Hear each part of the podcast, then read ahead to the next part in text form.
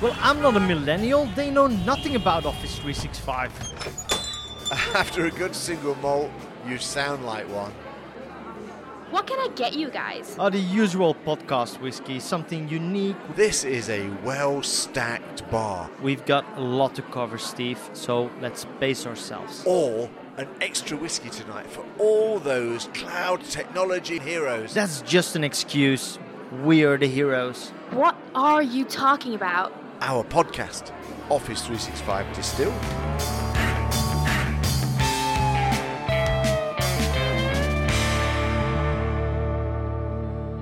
Hey, Marijn, episode 37. Yes. Ah. and I can I just say I just love Mondays. Mondays We- are great. We always record uh, these sessions on, on Mondays, on Monday evenings, but today was a holiday, so uh, I just I've been working a little bit. I the sun is out, so I took my little convertible out to see you for one the the first live recording that we do with the In both two of months. us in two months. Uh, just, just to be clear, so we don't get reported, Mr. Belgian policeman, he's in my bubble. he's in my Belgian bubble, so he's one of my four, so we're cool. But it's so good to be Uh, back in we're the same we're room. one meter half from each other as well. That's true. Naked, but one more than one, me- more, one and a half Yep. meters. Yeah, that's put a picture in everybody's mind. oh Look at no. that. Yeah. 400 people are going, oh God, I'm blinded. I'm blinded. Yeah, we had some barbecue. I had a great cigar. We're gonna taste a brilliant whiskey later on. How can it be a brilliant whiskey? It's from the smallest distilleries in Scotland. Yes, and that's why it is so brilliant because Aye. these people just love what they do and they. And it's got lots of sherry in it. Yes, so you'll definitely love it. Oops. I know. I think that's cool. You know, we taste anything. We were just talking about what we should do. We've been doing a lot of Scottish whiskies just recently, Yeah. so Yes. we will. Uh, I think we'll fix that. I think we'll do some. We've done one Japanese, I think, didn't we? Yeah, yeah, we got the the Chita at, at some yeah. point. I yeah. think. It's, I think we'll uh, we'll expand into the Asian uh, whiskey markets. We'll do some research and try and pull something in either for the next podcast or the podcast after. Yeah, sure. Yeah. It's been a busy week. In the last podcast, busy week. We told everybody that we were speaking at the uh, Microsoft 365 Global Virtual Virtual marathon. Marathon. We yes, and that went very well, I think.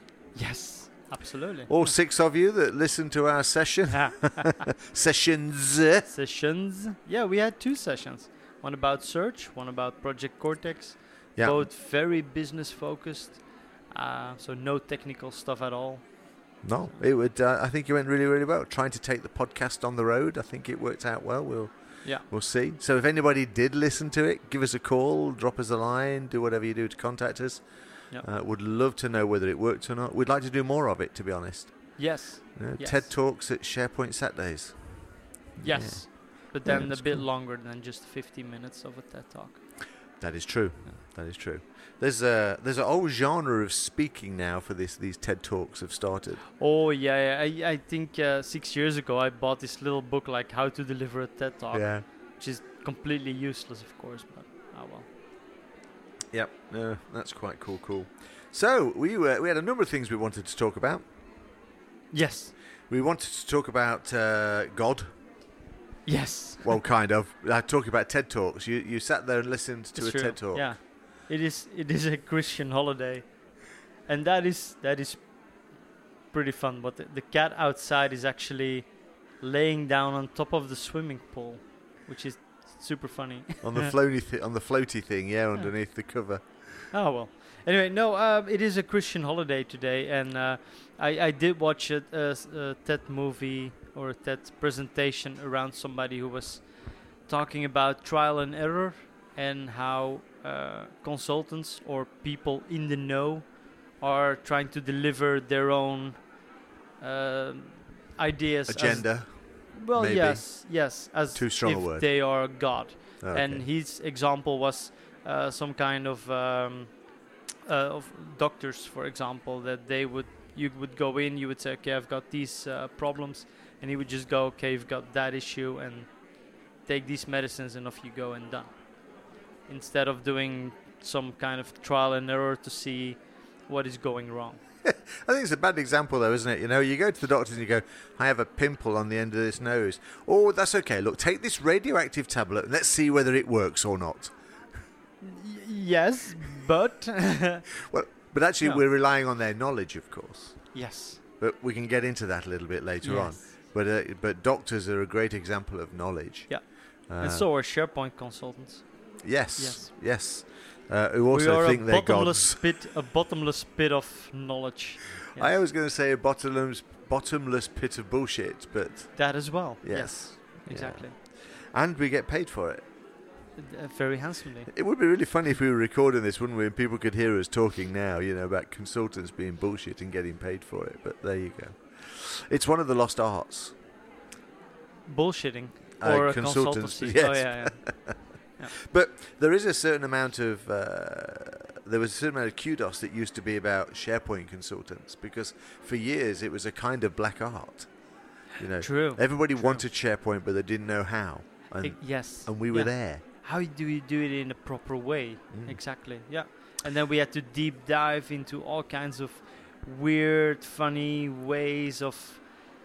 Ah, yes, yes. I still remember those days very fondly. Yeah. But it's, it, I really love the way that Microsoft are taking that change, though, and they, they're not entirely dumbing down. They, well, they've learned a bit because I think, sort of three or four years ago, they kind of went too far to make it too simple to for the average end user Yeah. to start using it, Mhm. and then that meant we lost a lot of the depth and the power that we could go in there and, and do things with.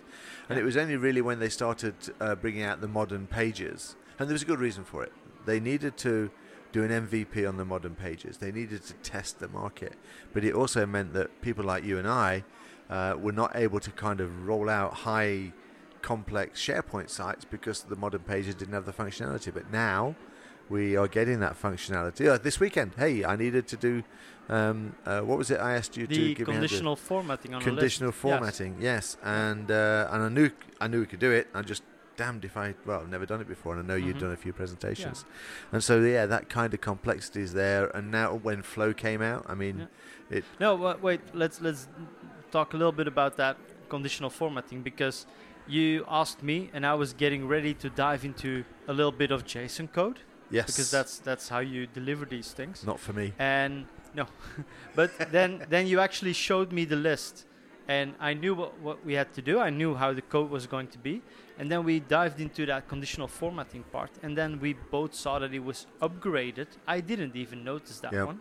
It was upgraded, and we could just click our way through, and we got to the end result, and that We was did. brilliant. And I've been working on it since, and um, you can actually now do different conditional formats on different columns. Yeah. all through the same UI. Yeah. So uh, it is it is it is awesome how far it went and because you were just talking about these pages and i still remember that back in the day you had to create a, a sharepoint master page and stuff like that so that you can have the web parts popping up at the right positions and then you had to do all kinds of things to make a mobile version and stuff like that and these days if you want to give a pop of color to your pages it is just that easy It is, yeah. And uh, my uh, my organisations, uh, my client, current client, uh, they've just got stock images added. And so I was working awesome. on some sites this week, and there was stock images, and yeah, it wasn't there last week, and this week it was. Yeah. Um, so that was, uh, yeah, eh, we could suddenly you can you can impress people now. We've kind of Oh, gone yeah. through three years of pain, I guess, as we've kind of got there. And now we're working on a completely different operating system with Fluid coming around the corner, and in fact, it's there in some Oh, places. yes. And you know, and you, there's still an annoying thing. So I used to love the the Diablo screens. Is that what they called them? You know, the pop-ups, the floating screen for the Yeah. form. Uh-huh. Of course, you you now can't do that because obviously it needs to work on a phone and all those Yes, kinds of things. yes. So that that is still one of my frustrations. But hopefully, once uh, we get into Power Apps, or when I get into Power Apps a little bit more, and uh, and the new lists uh, sometime in the next uh, couple of months, then I think there'll be a lot more work you can do with these forms and Yeah. make them smart. Uh, well, and, and, and that's where, well, and people who know me know that I have this opinion, but that's where I think it's going wrong. oh, I So, didn't know this. Microsoft is making everything so much easier than it used to do, like these teams, uh, like all kinds of stuff. So it, everything is being uh, well, dumbed down is maybe not really the It's not. correct It's not word, a valid term anymore. No. No, it is. It's it's it. Everything has just become so much easier, and I can just explain to people like just do this and do this and do this, and in in 20 minutes, people can start building uh, a decent intranet. For example, if I talk to them for two hours, they can build a decent intranet.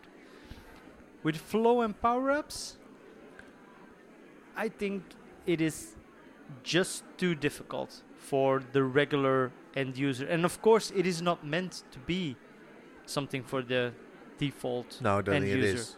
It is really meant for that power user, but I really think that for both Power Automate and uh, Power Apps, it could be made easier.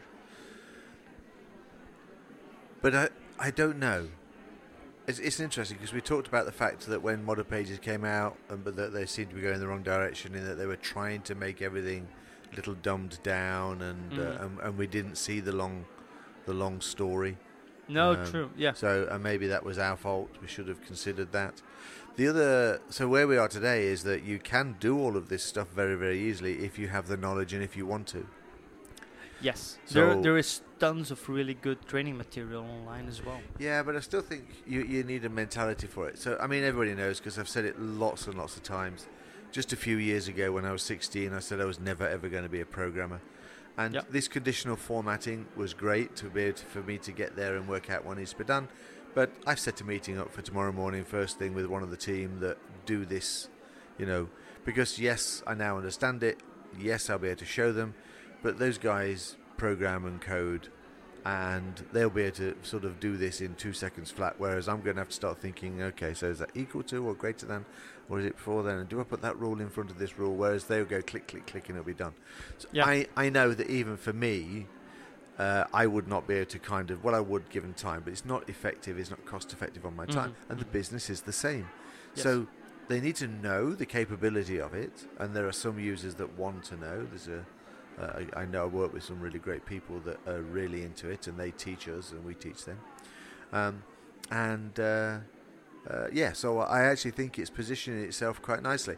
In fact, over the weekend, uh, I had to go. Well, again, I've been working on and off this weekend, but somebody needed to add some uh, items from a spreadsheet into a list, and Mhm. this is not online now. This is on premise uh, because it's not been moved yet. And of Mhm. course, the only real way you can add 300 i- items out of an Excel is table mode, cut and paste. yeah. Okay, and um, but I noticed that there was a by alphabet view.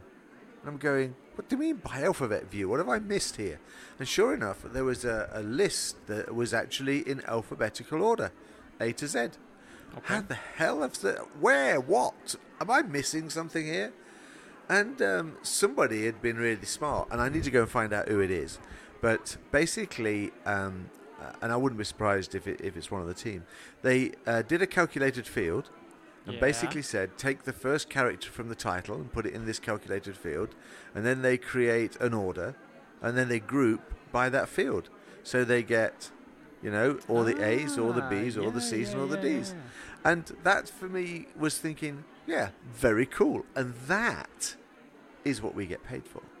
Yes. Yeah, when you can make it really, really useful for somebody because there is a trick that you have used that isn't normal, that is just about a series of things that I know I can do.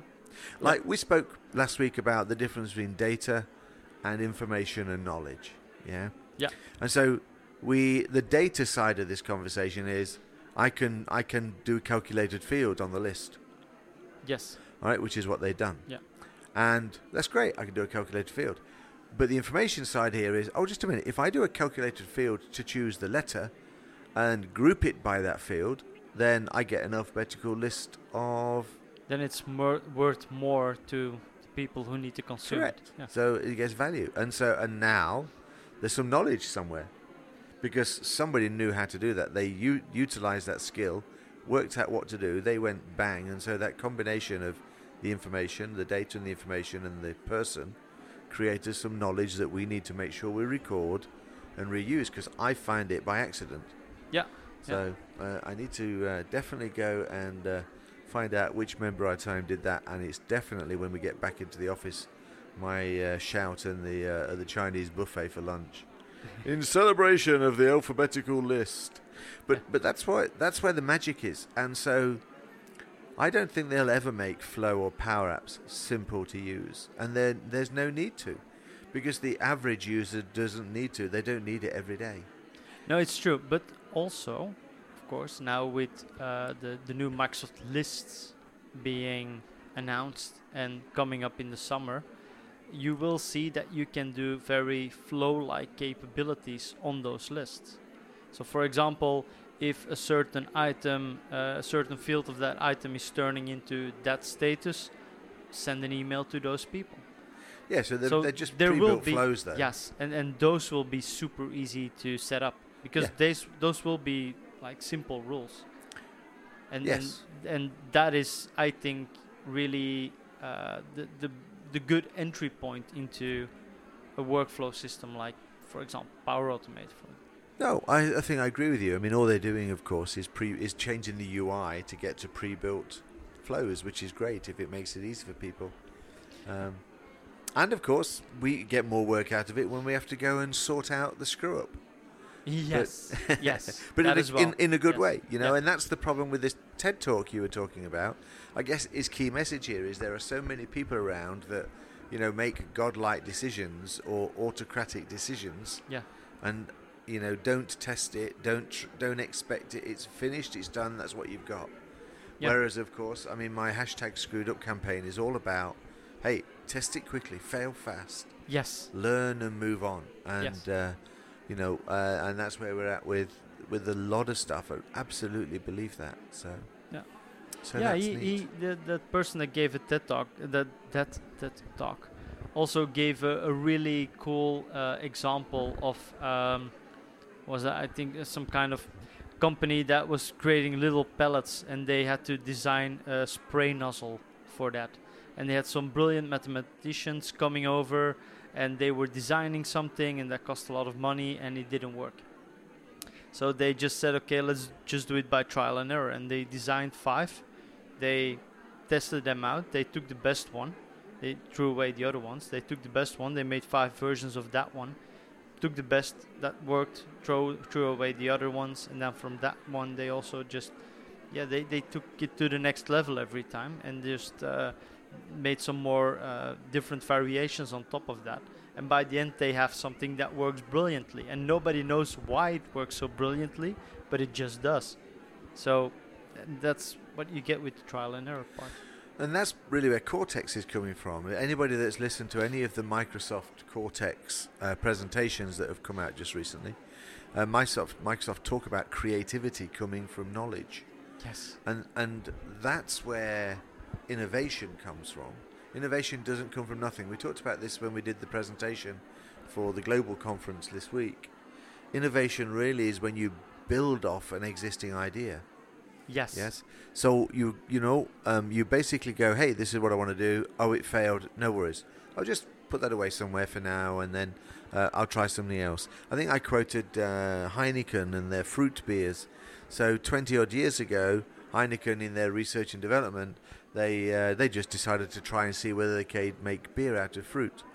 Um, you should understand that uh, Microsoft in their test breweries around the world, and there's five or six of them, just He- Heineken in their test breweries, not Heineken. Microsoft. Yeah, Heineken. Yes. Oh, Yeah, sorry, did I say Yeah, Microsoft? yeah. Maybe Microsoft should go into the test breweries. So yes, d- they're brewing innovation. Yes. Anyway, so yes, Heineken. Um, you know, they they do a beer every two a week, uh, some kind of experiment or another. Um, and uh, but anyway, they did this fruit beer, and then a few years ago, when they started to get popular, they were kind of a step ahead of the market. So whereas somebody had came up with a brand and it had been taken off, they were able to just go back to those experiments and those tests, pull the recipes out, update them, bang, they were able to hit the market very, very quickly. And that, that knowledge allowed them to innovate and be creative because they already had the information there and that's what r&d is all about it's And- not like pharmacy where it's the new tablet that will make us billions for a lot of organizations it's uh, hey let's just see where we go it's a bit like microsoft i am talking about microsoft Aha. this time yes. and their and their students. You know, every student comes in. Uh, uh, sorry, not students, but every um, uh, straight from university into their job. Internship. Graduate, that's the word. Graduate. Okay, yeah. Intern, yeah. graduate. They're the ones. They come in and they have, they're told the first thing to do is okay, go and cut some code, make us a product. And every so often, one of them is such a good, neat, you know, insight that nobody else had thought about. It turns into uh, Outlook to a. Spaces. spaces. Yes, Yeah. exactly. Actually, at the weekend, I came across the feature that turns that on on the site. I was going through some features for something Oh, the else. and- SharePoint Spaces, There's the yeah, yeah, SharePoint yeah. Spaces Yeah, feature. yeah. Shall I? No, I'll wait and uh, play with it. No, it's it's mm, easy to play around with. Yeah. I know, I know. I'll Mhm. get around to it. Yeah. Prioritizing and all that kind of stuff. But no, but, I was I was actually talking about Outlook Spaces. You know that, oh that yes, thing that we t- yes, played around we with. bumped into. Yeah, and because I actually heard the story somewhere that it was originally built by some intern or graduate, um, but actually I read uh, earlier this week that it is coming. Uh, so I already got a link, so outlook.spaces.com or something. Um, and I already went in there and it asked me to log in, and then it said, okay, it's still under construction. So um, I'm kind of looking forward to see how I'm that just is making uh, a note. popping up. I'm really, really curious to see how that is gonna evolve and how that is gonna make our people work better. Because I think if you put that into Teams, for example, as a No, tap, no. as, Try again. as a tap in Teams Put that into Cortex. into Cortex. Yes. So that's that. So that match, and then throw in AI. That will be an interesting mix. Hmm. From basically based on what I remember seeing from that leak, and how it would work, and the fact that you have this space and the emails, and then there's a lot of linking together. you Because know? now you just had to, together with your team, just throw everything onto that board. But if you would have an AI that would also say, like, look, you guys are all working around this topic. I think these items might be very useful for you as well. So if we can get that AI infused, then, uh, hmm, infused like tea, yes, AI tea. AI infused space. Yeah. Brew, brew for three minutes. Come up with a new knowledge topic idea. Brilliant. yes. Hmm. Yeah. No, but it's but it but it's cool. So you know the the idea that, that knowledge and, and innovation, I think, is uh, uh, and it's all part of the testing and, and processing. And there's a, a, a it's probably out by the time you guys are listening to this, but uh, beginning of June, it's this week. There is another Cortex office that's going over the uh, admin side of Cortex. Aha. So they're going to do a demo on how you actually set this up and, and make it happen. So and the office hours. yeah, so Oh, just okay. search Project Cortex Office Hours.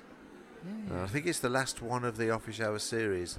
Okay. So, um, Oh. so they were saying, but I might be wrong. But I, think I vaguely Hmm. remember kind of knocking that together. Yeah, I'm kind of looking forward to that, and then also looking forward to see who of my customers might want to get into that. Yes, I'd like to get it. I mean, I've done knowledge management for years, uh, all the way from when knowledge management was attempting to be placed into SharePoint at 2003 and 2007, uh, where you actually had sep- 2001 to 2003. You actually had two kinds of sites.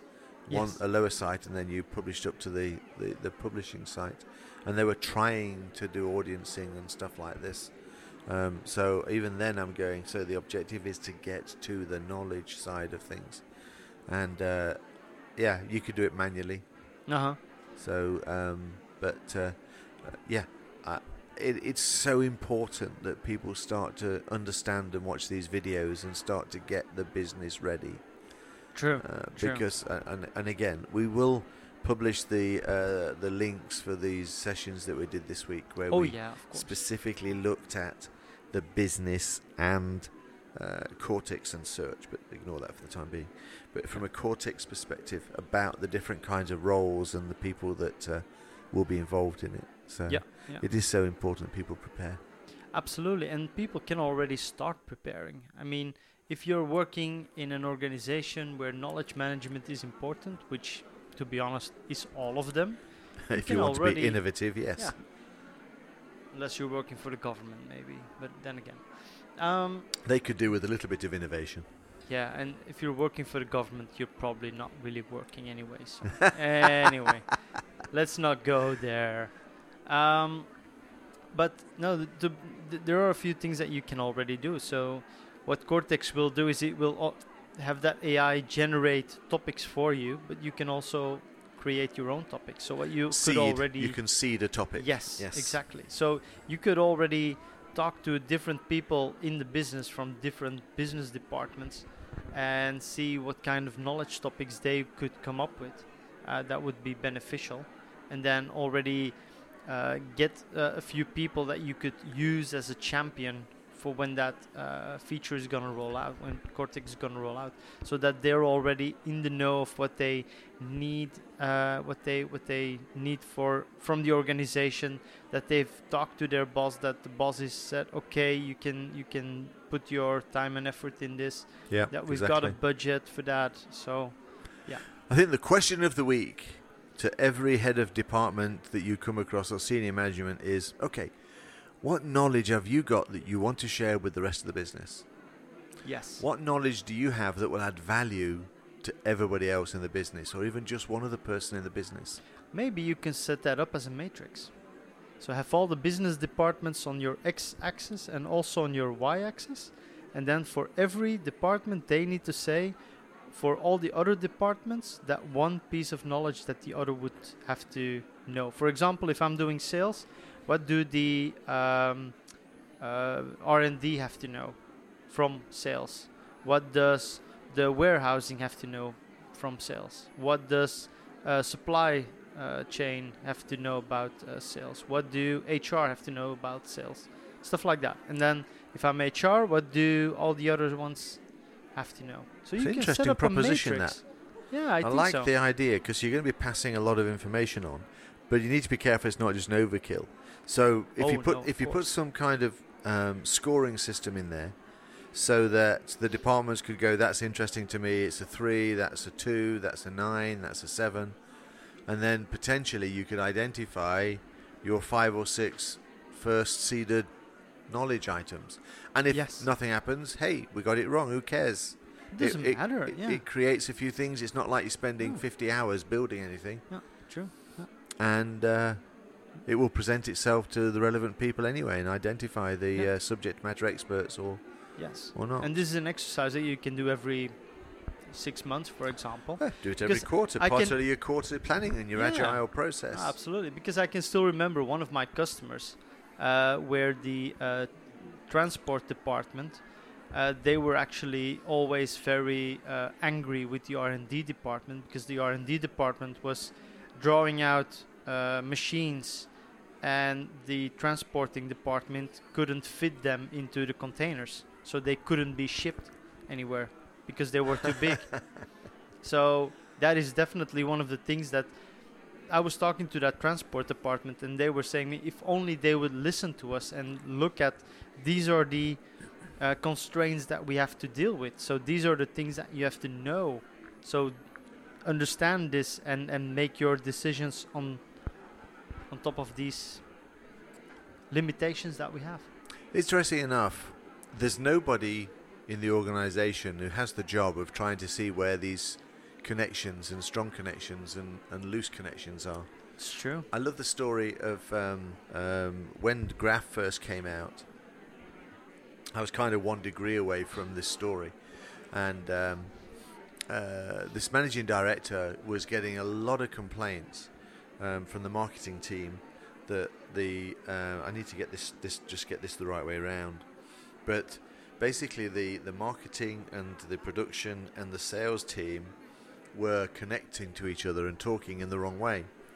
And um, when Graph first came out and you could start reporting against it, he started measuring the amount of communications and meetings that took place between Oh yeah. the Uh-huh. various people. Yeah.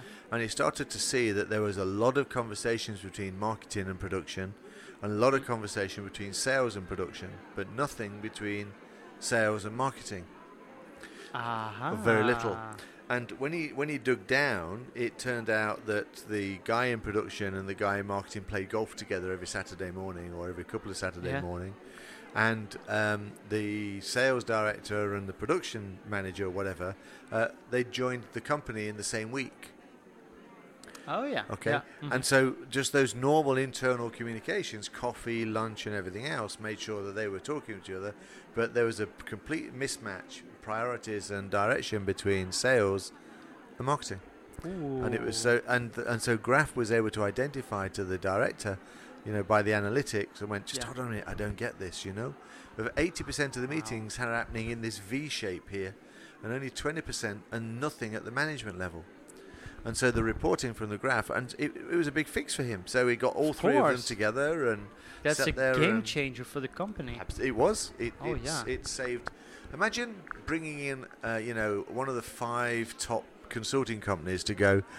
I don't know what's happening with my business because the marketing team and the sales team they kind of don't seem to hang it together. Yeah. And They will uh, do interviews and they will write these really big reports. workshops. Yes. Nobody will read them. Yeah. And then they'll recommend that there's more workshops and Yeah. you know, and a reorganization. Some trial, and- yes, organization, yes. Some trial and error. Let's see if we can put uh, people in this position and in that position. Let's see if that works. Yeah, and Graph sorted it all out. So That is brilliant. That is that is truly the power of AI and how that can can help well, it's the not AI. This is not AI. This was No, just it's- this is actually yeah, just true. tracking and reporting against the connectivity that we never had before. All that information was there. Graph was just t- never tracking it or monitoring it or. Yeah, it was visualizing it. So It- it yeah, was, yeah, yeah. Okay. I but I mean, don't get me wrong. AI is able to kind of sit there and do all kinds of other predictions. Yeah, AI So- will get. Yeah, they will. They will make that uh, reorganization happen, and we won't understand why or how that will benefit, but it would be better. So you go to the board and you go right. We've been reorganized. AI has told us that we have this problem. Do you think the board would accept it? Do you think it, the board it, would it accept? kind of it kind of depends. I think if you're if if it was the board of Tesla of SpaceX, maybe, but every other company maybe not. Yeah, yeah. You can Oh. imagine it. Hey, marketing, we've had a great idea. What's that? We're going to put a car in space. Oh, what a stupid thing to do. Yeah, everybody's talking about it. Yes. Everybody's Sometimes you need these crazy ideas. Oh. Well, sometimes you just need to say yes. Have you ever have you ever tried? This I did a few years ago. Have you ever tried to have a whole day where you say yes? You don't tell everybody, of course, because they'll Yeah. take advantage of it. Yes. But every time somebody actually comes into the office, you go, "Yes, let's work out how we can make that happen." It's fabulous. I do that with my Fabulous. customers all the time. I never say no. I only say it depends. nah, that's an excuse. Just say Yeah, yes. okay. There's a great. The, the secret of improvised comedy is actually yes and. Yes, and yes, Yeah. indeed. Yeah, you take it and you add something to it. Yeah. Yeah. It's always open because otherwise you sit there and like we do a little bit sometimes on, on this podcast. We very much encourage each other to speak, but when we don't, and because I'm in a freaking awkward mood or something, and we're going, "That's crap. What do you want to do?" You go quiet because you've got nowhere to go with it. It's true. And yes. uh, mind you, we like this all the time. We don't just do it for the podcast. We've we've just sat there in the garden. We've had uh, great barbecue, and uh, uh, a couple of hours. Just yeah, Chill and relax. yeah. The yeah. good lady was there, and uh, yeah, it was neat. Planning a weekend away. Yes. Yes. And, Finally, uh, it'll be that means back it'll to be, normal. We'll be able to tell everybody about it on the next podcast. Actually, two Yeah. weeks time. Yeah, yeah, yeah. We're, uh, we're Let's let's try to get some uh, whiskeys tasted there as well. gonna, once I was about to try to record that. that. Yeah, yeah, and then I can put the whole visit on the company. Of course. yeah. Mr. Taxman, I will, will stamp the date and place where we recorded the podcast. Yeah. Uh, that's quite neat. Nice. That's And talking neat. about AI, there is some AI created whiskey as well that we definitely we still, have need not to managed try. to taste. No, Yeah, that is true. yeah. Uh, I do know somebody that has tasted it, and Yeah. they were not that impressed. No, I heard. but we'll see. We'll see. We'll see. That's We'll interesting, see. isn't it? So, what went wrong? Did the AI get it wrong, I have no idea. or was it because uh, there was a human finger in there somewhere stirring it? I have no idea. But for example, if, we, we're briefly talking about AI trial and error and whiskey, then I immediately think of that Glenfiddich Project XX, where they took 20 people from around the world, had them taste 20 whiskies, and then just had the best of them thrown together, and they the the outcome was very very enjoyable. It- they were they were really good. That was a great night. Uh, That yes, was a great night. And we did the podcast immediately afterwards. Yes, that was not a great idea. But anyway, but still, they did like this trial and error, and they had people taste stuff and then throw it all together, and they had something brilliant coming out. But but that's what AI did in theory. That's that's the artificial intelligence. yeah, but It this is this is the whole this is the whole trial and error thing, and Yeah. then we've got the AI for uh, the the uh, Scandinavian my, Mac, uh, Mackmyra or something something like that. company. I uh, look at it while you're doing- talking. doing AI um, on on yeah the the correct amounts of whiskey from barrel one and whiskey from barrel 25 uh, to blend that all together. So yeah, I'm I'm kind of I'm kind of curious to see how that is, how that works, if that is then better or more enjoyable. Because I guess it will be based on the on the default tasting palette. So I'm not sure if we have a default tasting palette either. But So it was. Uh, it's called Intelligence. Okay. So it's called Mackmyra Intelligence AI. And basically, it said here it analyzed the original 75 recipes and generated over 70 million recipes from that one. And one was this futuristic expression a no age statement, single malt. All right. So, Okay. yeah. Um, Yep. Yeah. Oh, apparently, it has a NFC tag on it as well. Um, just a second. I'm not going to go which website I'm in, but this last line here is brilliant. If there's yet another Blade Runner sequel, we'd put money on future Harrison Ford drinking this. Okay. Okay. okay. Clever. Yeah. Clever. But anyway, so that's how they did it. But at the end of the day, I do remember reading an article that the uh, the master blender uh, had, had basically the overall say. Yeah. Where- I I, I Where do don't. you start with seven million choices?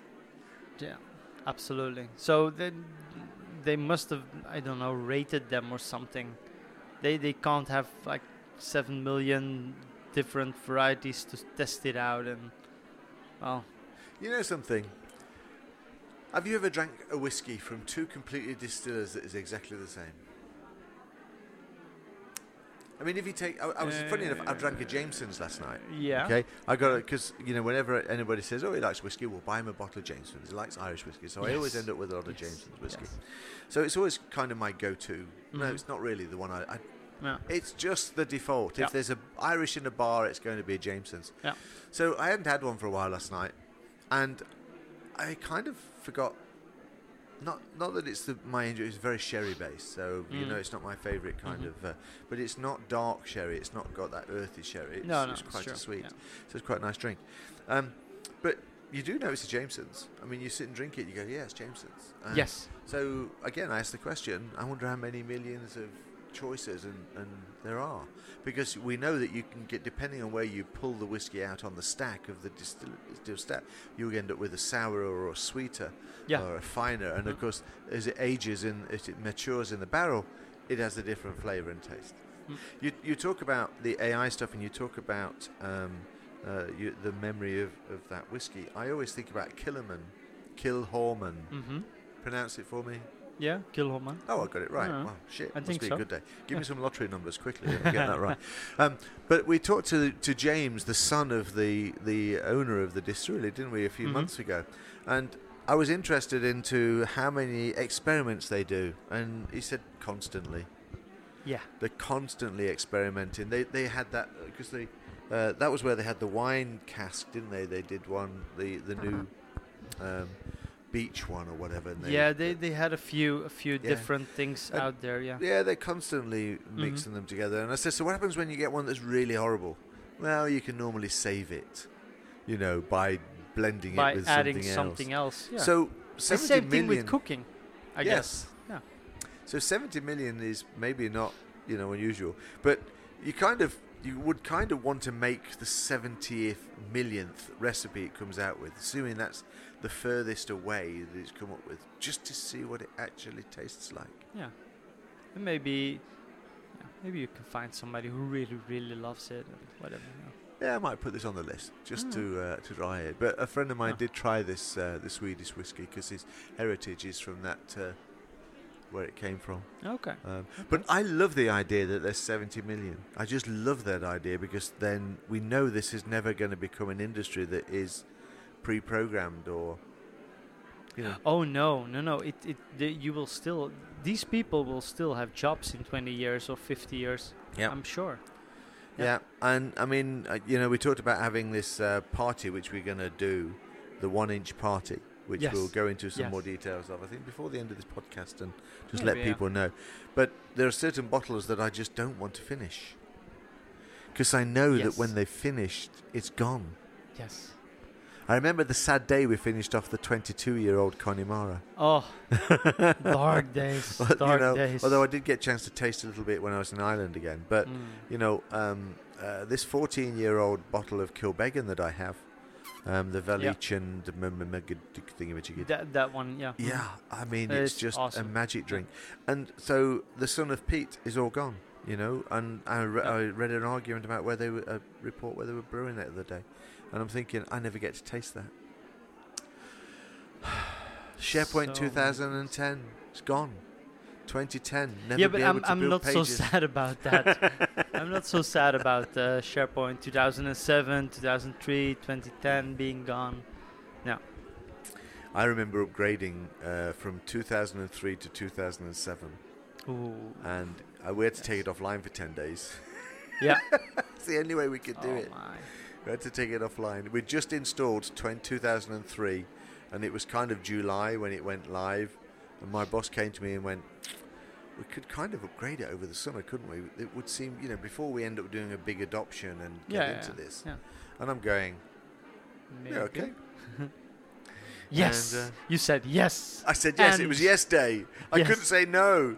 yes, man. Yes. and we will do it in a. Yeah. Oh, we end up you end up having to dot. export the databases and convert them, and of course uh, Yeah. it was Oh. uh, it was Mhm. interesting times. Uh, again, that was something else. Thank you, dear Jeff. Dear Jeff, thank you for giving us a sensible upgrade program on SharePoint. Oh yeah. hmm Lots to thank him for. Yeah. So, yeah, but that was cool. That was very very cool. So, what else did we talk about today? We said, oh, let's also mention this. We talked about the TED Talk, and uh, we told we talk about knowledge management, and Yeah. uh, uh, which is which I think we've probably covered. Yeah. It And could well be that we just now go talking about this whiskey. Yeah. now. The steps that you need to take to uh, go forward and to. And, and how to already start working on it before Project Cortex is released to already start working on your knowledge management items and uh, get it into uh, the business so that you're fully prepared when it comes out that you can just dive right in and just go ahead. Yeah, no, we, we said we do that. Yeah. I think it's exciting times, and not just because of Cortex. I think uh, knowledge management was there all the time. You just it was manual, Mm-hmm. and um, it was all about connecting to the business to make knowledge management work. And we were Yeah. never very good at that, and we aren't. And so Microsoft have now said, look, we'll give you another kick up the ass to get you moving in the right direction. You still need to go and talk to the business, but Cortex will get you a few steps further. And and that's often about what the case is, isn't it? It's like when you go for a new car. You know, hey, what cars would I have would be on my list? Well, that one and this one and that one, the other one, and it's fine. I have 10 that I'm going to go. Am I going to go test drive 10? I don't know whether I'm going to go and test drive 10. But as soon as you get into one car and you then start to find a bit more about it and a bit more. My Alfa on the drive, it was exactly that. I went to the garage to look for a Jeep. Yeah. All right, I actually thought I'd have the the, the big Jeep, Grand The Land. Rover. yeah, well, whatever. mhm. And uh, and uh, but as soon as I walked through the door, there was this beautiful artistic piece of Alfa Romeo, and I sat in it and played some music very loud in it, and thought, ah, shit, I like this. Went up to look at the Jeep, and, and Sarah said, "We're not having this. Look, it's not efficient. It's not good for the environment." So that killed the Jeep. so then coming Yes. back down, I also again got to have a look at this. Uh, this Mhm. thing. So you know, uh, but then you start to get into it, and and it's going to be the same with, all of these kinds of things. That you need to get into the business, and if you do, then you'll wonder why you didn't do it 10 years ago. Trust me. I Exactly, promise yeah. you. If you do this right, and if the business respond, Yes. okay, Very important. and it's the same issues you have with adoption. Everybody the last few years have been talking about you adopt, you adopt, you do this. Okay, but if the business is not interested, your adoption program can be the most 110 efficient program you've got. If you have not got the business set fire, you're wasting your time. Project Cortex is going to be the same. yeah. That's so that's get started now. For your adoption. If you're doing it with the ADKAR model, that's the first A is to actually get them aware Awareness. and, and, and, and get them wanting that new stuff. Super important. At the moment, with everybody on lockdown, working from home, they're just too freaking busy and too focused Yes. on the next meeting and the next meeting, and everything is so task oriented. Nobody's got time to think and be creative. So True. true, maybe true, true. Cortex will Yeah. deliver that. Yeah. And also, when you set up that knowledge management system, make sure that you keep it up to date. That is very important, as you know, Steve. yes. You just found that out today. Yes, I did. Oh, yes, I did. yes, you did. I live in a, a 350 year old sheep stall. Okay, this this is just over the corner from me is a castle, and this this was the old sheep barn. And and in the last 20 years, we've kind of uh, you know, uh, I moved in there in my sabbatical year, took a year out and ref- refurbished it, rewired it, and did everything else. And the documentation for all the electrical stuff was all certified and everything else. And today I installed a light in uh, what is actually my uh, sitting room and my uh, my theatre room. And now, uh, when you turn the light on above the table in the dining room, it now turns on the new light that I installed in the room of the sitting room, and I don't know why. Oops. Yeah. Oops. Yeah. And yet, all documented and everything else, but obviously, somewhere along the way, something didn't quite get documented enough. And uh, yes, you're right. So, you absolutely perfect example of uh, of what So needs now to be So now you done. need to do like 70 million trials to see which ones are good. Uh, no, no, I'm going to phone an electrician and get Oh, them okay, to come okay, in. okay. It's it's always a two man job. If you have to start tapping out wires between light switches and No, you know, don't want to. Yeah. yeah, I don't mind So doing you it. you're gonna bring in a consultant to do it properly. Uh, I am going to bring in, uh, yes, the nephew of uh, of uh, Silver, and Yeah, but that, that's that's beside the point. But uh, you're gonna bring in outside help, somebody who knows his stuff to help you do it because then it's gonna be faster and easier, and in the end will save you money, and maybe will save you from being electrocuted as well. no, I don't think I'll be getting electrocuted. I've been electrocuted lots of times, Oh yeah. but uh, I mean, did you not know that I'm a superhero, Mister Electric? Yeah. no, okay. No. I remember once. I, I sure you're. I surely know that you're the barbecue god. That is that is very true. the barbecue god. Yeah, I like barbecuing. It's uh, it's good fun. I'm fairly sure some of our American listeners are just way better at it than we are, or that I Oh, am. probably uh, it's a way of life for some is, people. yeah. I get that. Uh, you're talking about being electrocuted. I do remember once fitting a, a bell in my first flat, you know, just a Mm. doorbell because it was upstairs and downstairs. And as I'm holding onto this bell, I'm thinking, why is my hand kind of going zzz, zzz, zzz? And I got both my fingers on the electrical connections at the back and it had been plugged in, and I'm sitting there. Electricity, I've been dead lucky. Uh, but Yeah. uh, I sit there and I wouldn't exactly stick my tongue across it, but you know, I, oh yeah, that's live. So Yeah. um, I'm sure nowadays Oops. I'm older. You know, everybody clear. you know. It's a it's a nice thing to wake up in the morning, I guess. But it no does- cold showers. it does bring uh, one of the questions again I have on Cortex, which is uh, about the retention of these knowledge items. Yeah. mhm. um, in that you know you're never going to get rid of stuff; it will be retained because that's at the content level. But at the topic level, which is just basically a bunch of um, search terms put together to be able to bring content in and identify it and automatically tag it and all that kind of stuff. At what point does a topic become useless or misleading or misdirected? Yeah. So can you unseed something, which I guess we'll hopefully look to find out in June. I would expect so if I can seed something, especially as it's seeded through the term set. Mm-hmm. So if I can put something into, I can take something out of. yeah, that makes sense.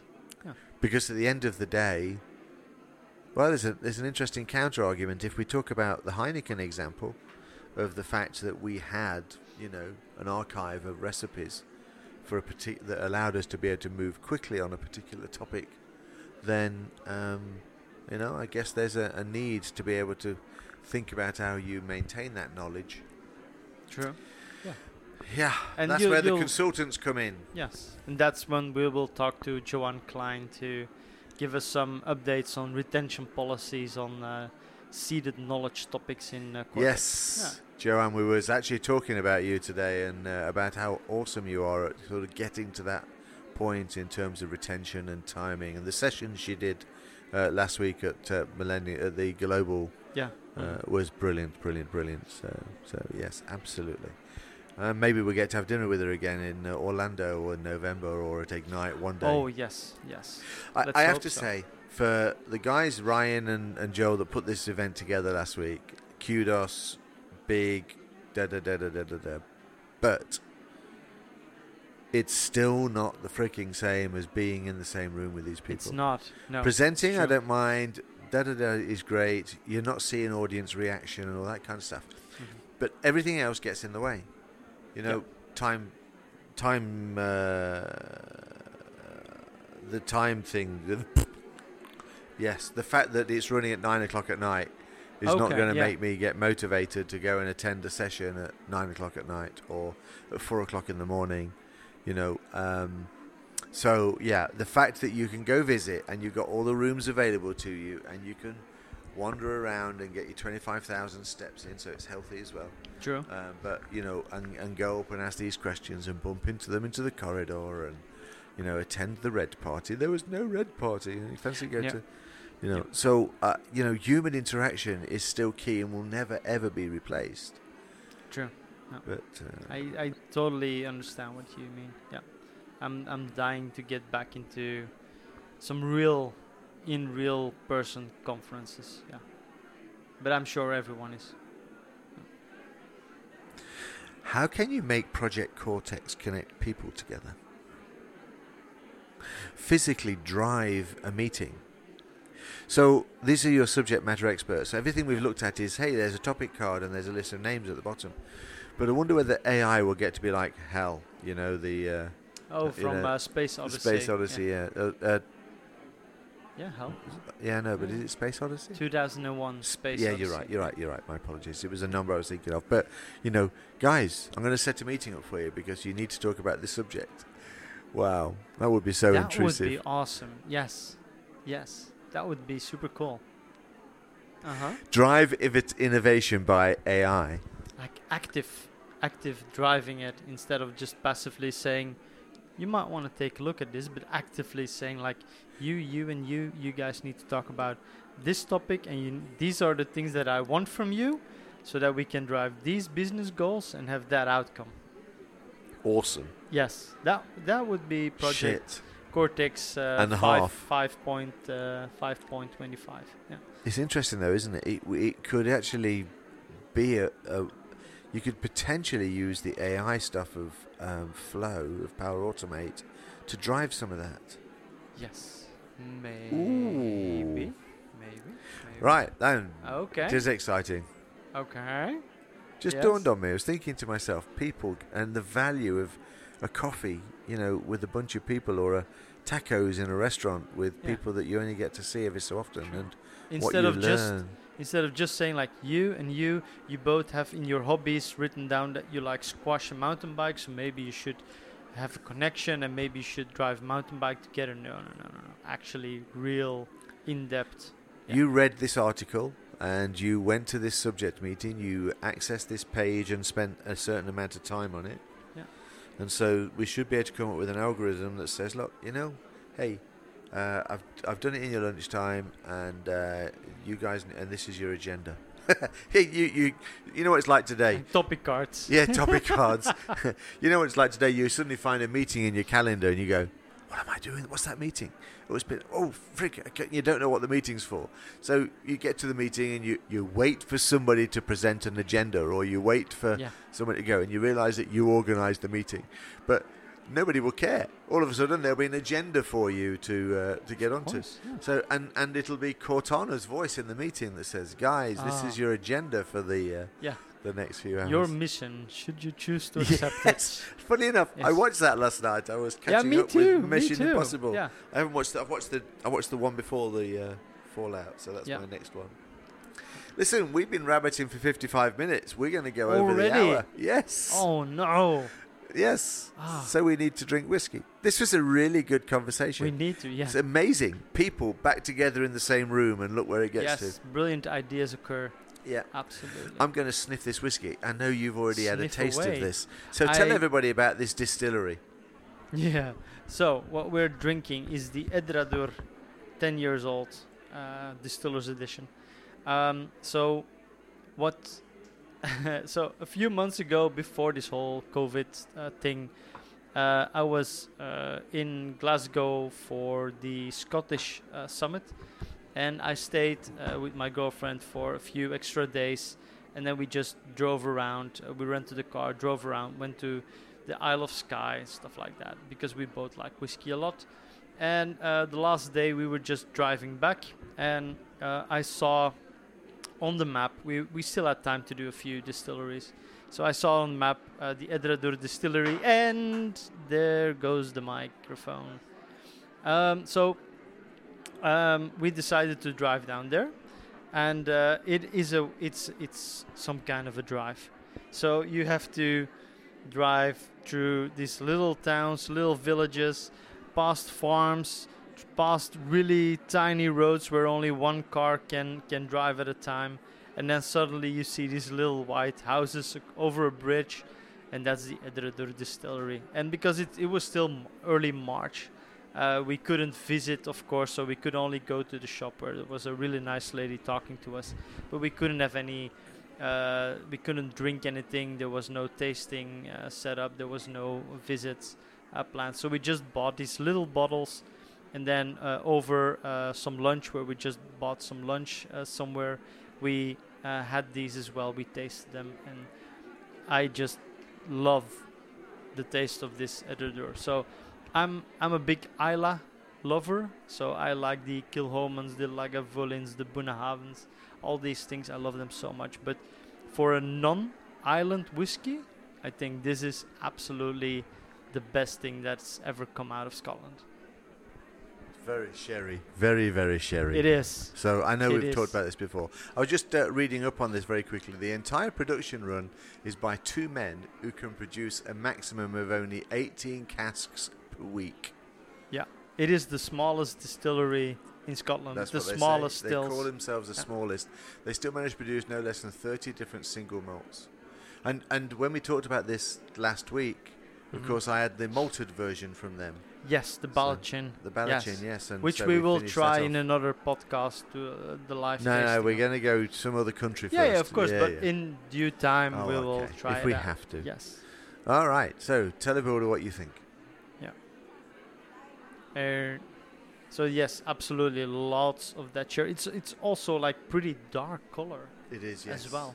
It kind of Uh, has that sherry colour about it. yes, It, it goes yes. with the uh, with the nose. Yes, exactly. I kind Now- of, I've not actually looked at the uh, the what is on there, but I do get plums for some reason. Yes, yeah. My trouble is that I've got a terrible case of hay fever, and I'm not smelling a lot A at the moment. case of hay fever. Yes.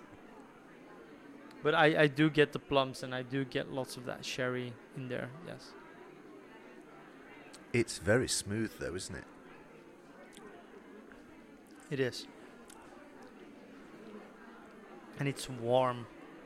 Warm and inviting and it's just that kind of whiskey that wraps its arms around you and says everything will be fine. Do not worry.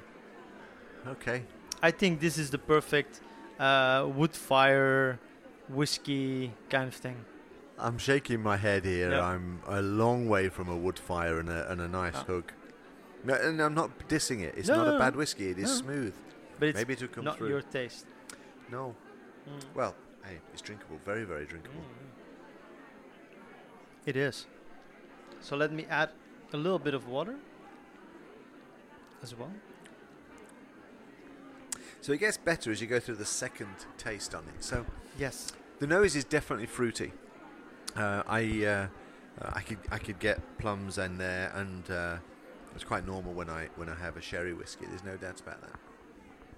Um, I love the uh, whichever website I'm on, on my Flaviar site here. The flavour profile is seriously entertaining, um, but not on the first taste. But on the second taste, I get it. Yeah, they talk about marzipan. I get that, and Yeah. I can get Fruitcake. fruitcake. Yeah, Yeah. I get that too. Yeah. Um, but um, the finish is very short, and again, it's those dried fruits again. So I, I kind of feel this is it's not one dimension, but it's a limited dimension. For me, it doesn't yeah, no. have that that depth of uh, of flavors. Maybe not on this. I'm going to drop some water in a minute and just Mhm. see what that brings out. Okay. Um, but uh, yeah, but the the Ballechin, for example, I adored that last week. Oh yeah, yeah. we tasted yeah. it and I'd had it sticking in the back of the shelf. Yes. So maybe that's more to my taste. I don't know, but this That also doesn't have that much sherry in it. no, it doesn't. So but it also doesn't have the, the, the finish on it either. It's true. So why is this so cool for you? I don't know. I just like the taste so much. It's just got that. Um, if if I'm not drinking smoky, heavily peated, um, then for me this is definitely the go-to. But I cannot explain why. It is just that range of flavor that I just enjoyed that much. Water makes a difference to it, I have to say. Mm-hmm.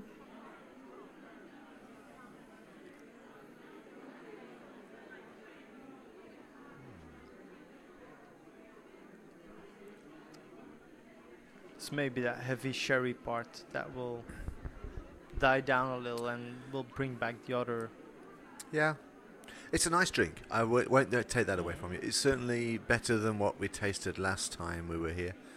Um, the one from uh, the? Orkneys, wasn't it? The uh, oh the yeah, Orkneys that one. week. yes. That was uh-huh. really difficult to get hold of. Yeah. And um, for what this is missing, it's missing those kind of licorice d- and depths from uh, from the Ballechin that is that is there. But uh, it's a drinkable whiskey. Uh, but again, I think for me it's a little over fruity Okay. and, Yeah. and sherry. Might but, be. Uh, but I get where th- that's why you get the warmth from and that big hug. Because now today it is like 100 degrees outside. it is, yes. I think this is even a, a, a good one to uh, to drink now. But as you said, now that I can think about it, yeah, it's it's not overly complex. Maybe that's also why I like it It's valuable. There's because no, it's it's it's drinkable correct. and um, it, the finish is not super long. Although it kind of lingers. It's still there. I know. I was just it thinking the same. lingers a little bit, but it's it's not like with a with an Ardbeg that you get bombarded and then No. you can't taste anything else for four hours. I was sitting there t- thinking I could taste um, uh, fruit salads. They're a, a sweet in the UK. They're a kind of raspberry and a orangey, mixy, chewy thing. Okay. But just as it's going away there, I'm just kind of hitting that sweet spot on the back of the throat, Ah, yeah. which is uh, interesting. Uh, but that's since I added the water. Yeah. But hey, listen, I've just Oh. drank a whiskey from the smallest distillery in Scotland. True, true. But it has small stills. I know. Read, I remember reading about that earlier. It has the smallest stills. Yeah, okay, it's in there with. they're this big. By thumb and finger, just identify. Yeah. They're the smallest stills. They're about five centimeters high. Yes. Yeah. Okay. Uh, but that Uh-huh. tends to make a sweeter whiskey. So Okay. you know, I Mm. guess that's what Yeah. we're going. But um, excellent. Thank you for bringing it. And uh, don't bring any more. But thank you for bringing it. Oh yes. No, okay. no, no, No, no. I uh, one of the things that we said is we talk technology, Office 365, and we bring people a whiskey that is unusual and Yes. something that they may or may not be able to get to. Absolutely. And yeah. uh, and yeah, I can't wait to do a review at, at Christmas. So uh, yes. We're going to try and open this up, aren't we? We're going to we're going talk to about it. try and do something. And it- Yes. I know it's a long time, but the last podcast of the year, we're going to try and uh, and get as many people online drinking particular kinds of whiskey as possible. We may not use them all at the same event. No. So you know, we want uh, people to keep the last shot in the bottle of their special whiskey when they find something that's really nice. keep the last one inch of the bottle. So it's going to be a one inch party. And we'll invite some Belgium guests here and anybody else that wants to join us. Uh, they'll bring their one inch and we will do a whiskey special. Yes. We'll um, we'll do a little bit of technology, but yeah, we'll try and do a whiskey special. And of course, I'm keeping all these one inch parties. You need to stay over that night, or I need yeah, to stay yeah, over no, at no, your place. absolutely. Because I got a feeling that might be a heavy Yes. kind of session. Um, but uh, yeah, that might be fun. Uh, Yes. We'll work on that one a little bit more, and we'll do it at the end of November, so so it doesn't get caught up in uh, in the December. So yes, keep your one inches, uh, but please don't keep any of this. All right. Come, um, Okay. Okay. No, okay. I get it. I get it. And the Ballechin we did actually finish, didn't we? Uh, We the did. Day? So I might have to go and get a, a bottle of that one. uh, Already way we'll ahead of you. Yes. Yeah. Oh, good. Awesome. Well, this was a great podcast, as Yes. always. They're all great, of course. And and you standing back here again, you have the you have the um, uh, Salvador Dali moustache on again. So where the lights light up your glasses, you kind of have this thing going on your face in the Ah, shadow. Okay. okay. Makes you look like a, a Salvador yeah. Dali moustache. right. All right. Maybe you should grow one. It suits you. I had one. There are some weird pictures of when I'm holding my daughter as a newborn baby. I had this big, like, how do you call that? Curly. Curly, curly Yeah, yeah. mustache. Yes. Oh never, wow. never again. That should be on the uh, speaker notes then for. Uh, yes. Maybe Mir- I'll, maybe I'll put that on there. as All well. right, awesome, awesome. So we talked about knowledge management and how you should prepare for knowledge management. We talked about uh, our, you know, simplicity is not always as complex, but Yes. it does mean that users are easier to adopt the product. They can get to some of the features easier. Mhm. Uh, but there's always something that a consultant needs to do to add real value, Yes. uh, which is cool. It basically means that we're in a job for however long we need to have the job. So, uh, so yeah, that's neat. Uh, what else did we talk about? He says dodging this fly out of his way. Well, we talked about the, the God complex, about the trial and error uh, things. Um, Yeah. Hashtag screw it up. Absolutely, fail fast. It's uh, it, it is the best way for users. So this weekend I was building a list for somebody, and they, they wanted to do the uh, they want to make sure that some of the fields are mandatory and not mandatory. Yeah. So we'll work on it uh, tomorrow. I think I've set a meeting up. We'll look at it. We'll he'll, he'll certainly go. No, that's a waste of time, and that won't work, and that's cool. So we can change it before uh, before he goes live next week. So yeah, absolutely the way forward. Don't assume that you know what a user actually wants. They can say something, but it won't be what they want. Oh, I. Yes, that has happened to me so many times. and even in the last few times, that people were saying that they needed to Skype to each other, where they actually didn't have Skype installed or not even a Skype username, but they were actually saying we need to have a way to talk to each other via some online broker system. And they were just saying we need a way to we want to Skype to each other. So we I was setting up that Skype meeting for those people. But like, okay, what's your Skype account? I don't have a Skype account.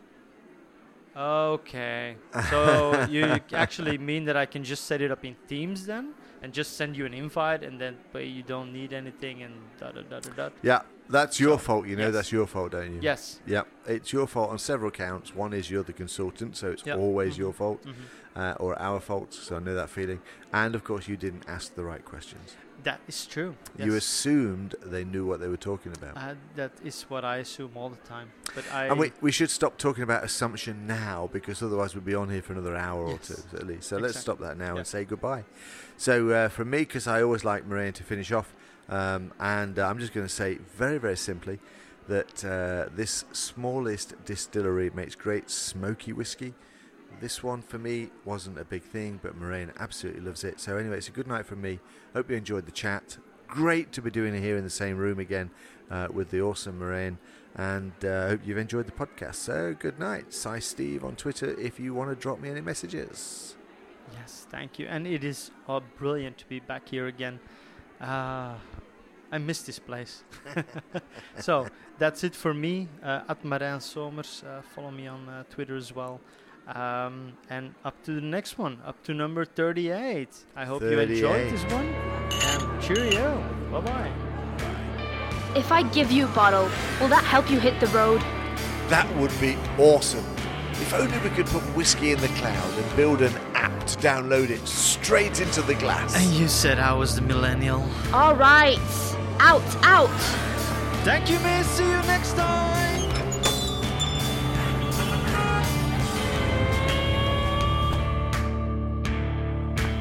Oh, Steve, you know what? You know what we forgot to talk about? Next time, Marijn, on the next Office 365 Disco.